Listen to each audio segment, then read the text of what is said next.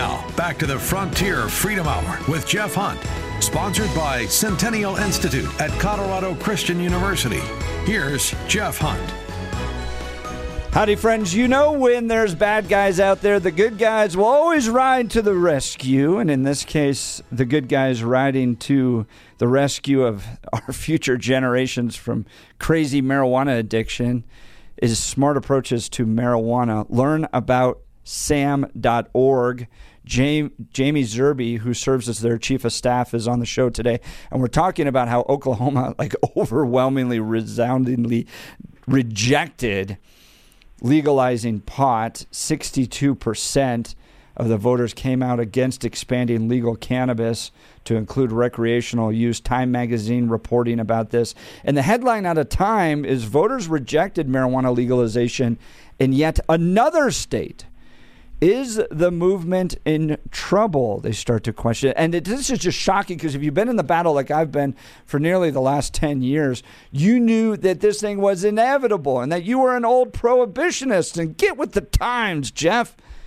My goodness, people smoke pot is better than drinking alcohol. They're not going to get addicted to opioids. If you could just let this go, you're part of the just old guard. Let this thing go, and things are, are going to work out fine. We'll be able to tax it. We'll have all this tax revenue. The cartels will go away. And what we've learned over the last decade is that this just wasn't true. The cartels are operating just as much as they always have been. In fact, they've increased. You have people dying at record rates of opioids. And the tax revenue never really came in and did much of a big difference. And in fact, the Centennial Institute did a study back in 2018 that showed for every $1 of tax revenue, we spent about $4.50 dealing with the effects of it. So Oklahoma rejects this. Some other states reject it as well. Uh, in fact, uh, I think uh, Missouri and Alaska were the ones to support it. The decision in Oklahoma comes after ballot measures in three other states, North Dakota, South Dakota, and Arkansas, failed. And, and so you have some states starting to turn. And so my guest today on the show, Jaime Zerbe, Chief of Staff, Smart Approaches to Marijuana. What are you seeing out there with regards to kind of the response back. I, I, Luke Niforatos, quoted in this article, also with smart approaches to marijuana, says, "Look, neither of the two parties have made this. Uh, uh, major parties, Republican, Democrat, have made this a party platform. The president of the United States, Joe Biden." Isn't buying into this, and it seems like the momentum's stopping. What are you seeing? You're the expert.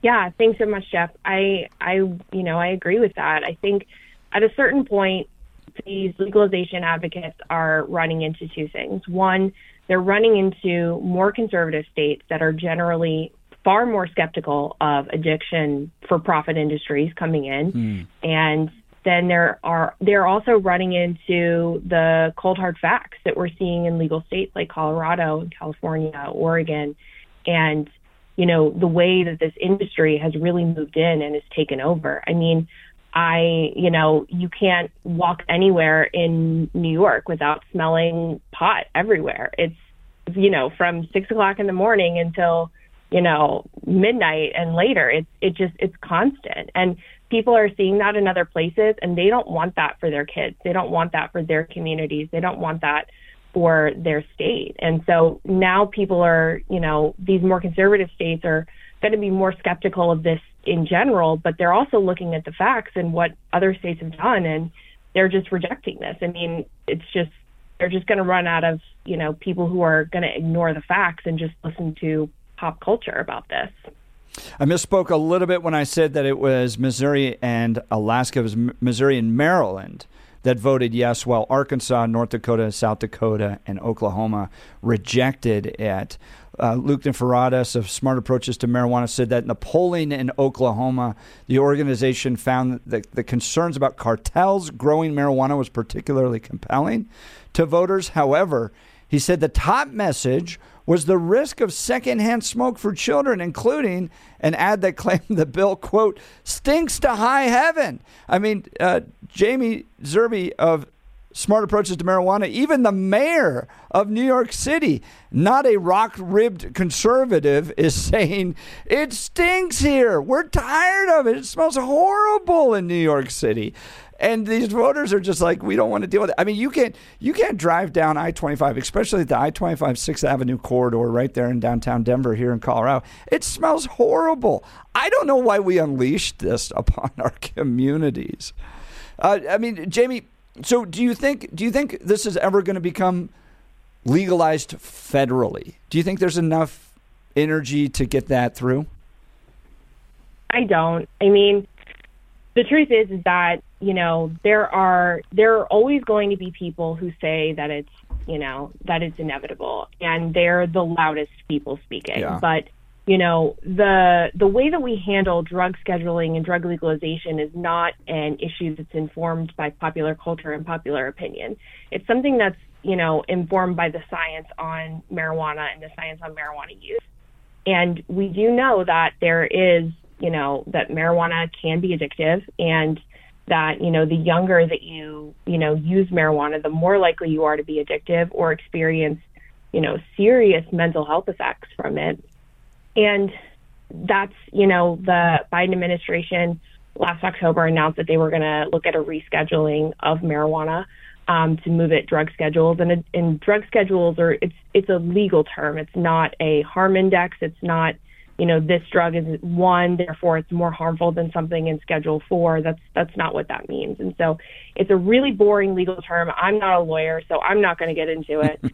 um, we don't want people to fall asleep, but the you know the point is is that this is all informed by the science and the science on marijuana has not changed. We've seen you know as more states have legalized we've seen you know just the science continue to be reinforced that this is a harmful drug. It's not risk free it's not medicine. It's something that really can you know have a negative impact on your life you know, and the, people often ask why I'm so passionate about this. So I used marijuana late into middle school, early high school, and my grades just plummeted. Right, my, my short-term memory was shot. And if you don't like who I am and the way I think, well, blame marijuana. Um, but um, I used marijuana. Grades were awful, and then I watched my friends. One, marijuana made them really angry. Um, that's something that I've I've noticed among pot users is that they tend to get very angry.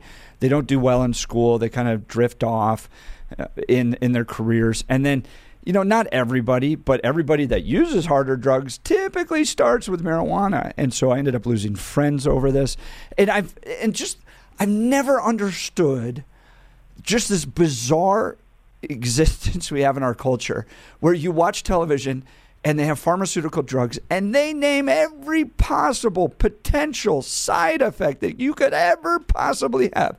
And it's like, we deeply research this drug and we want to protect the consumer and we want to make sure people have lives that thrive. And so we don't want to sell you something that could be problematic.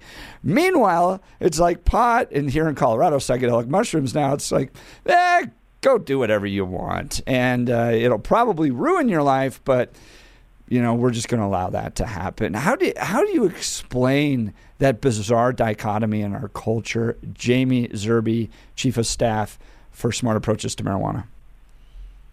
Well, you know, my policy, the policy part of me looks at this and says that, you know, there is the values, it's ultimately a value shift. But mm-hmm. I think, you know, the fact, first of all, the fact that pharmaceutical companies can advertise anything on television is absurd and needs something needs to be done about that. But I won't go too far down that tangent. But you know, the Christian part of me looks at this and sees that we have a culture that has rejected God and that has embraced anything that we can use to replace God in our lives. Mm. And that's truly that's kind of the way I look at it. And again, you know, from a policy perspective, it's it's I see it a little bit, you know, I see different facets of it, but ultimately, I think it's a cultural shift that we've had.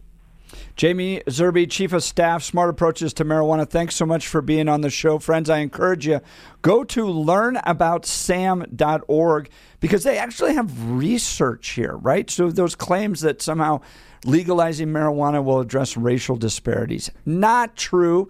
It didn't happen in Colorado. In fact, right after we legalized marijuana, arrests of uh, particularly black Coloradans went up for marijuana use and possession as opposed to um, uh, white Coloradans. So the idea that this was addressing a racial disparity wasn't true. And in fact, it exacerbates it because most pot shops are going into urban communities and the kind of suburban communities around don't want anything to do with this. And so, like alcohol, like tobacco, uh, marijuana is now a drug for addiction and it's going after inner city urban communities and exacerbating racial disparities. It's making things totally worse. And so go to learnaboutsam.org. They are the premier organization. One of their researchers serves as uh, a fellow at the Centennial Institute, so we have a great partnership with them as we kind of work to address drug policy in Colorado. Jaime, thanks so much for being on the show. Yeah, thank you so much, Jeff. It was ton of fun.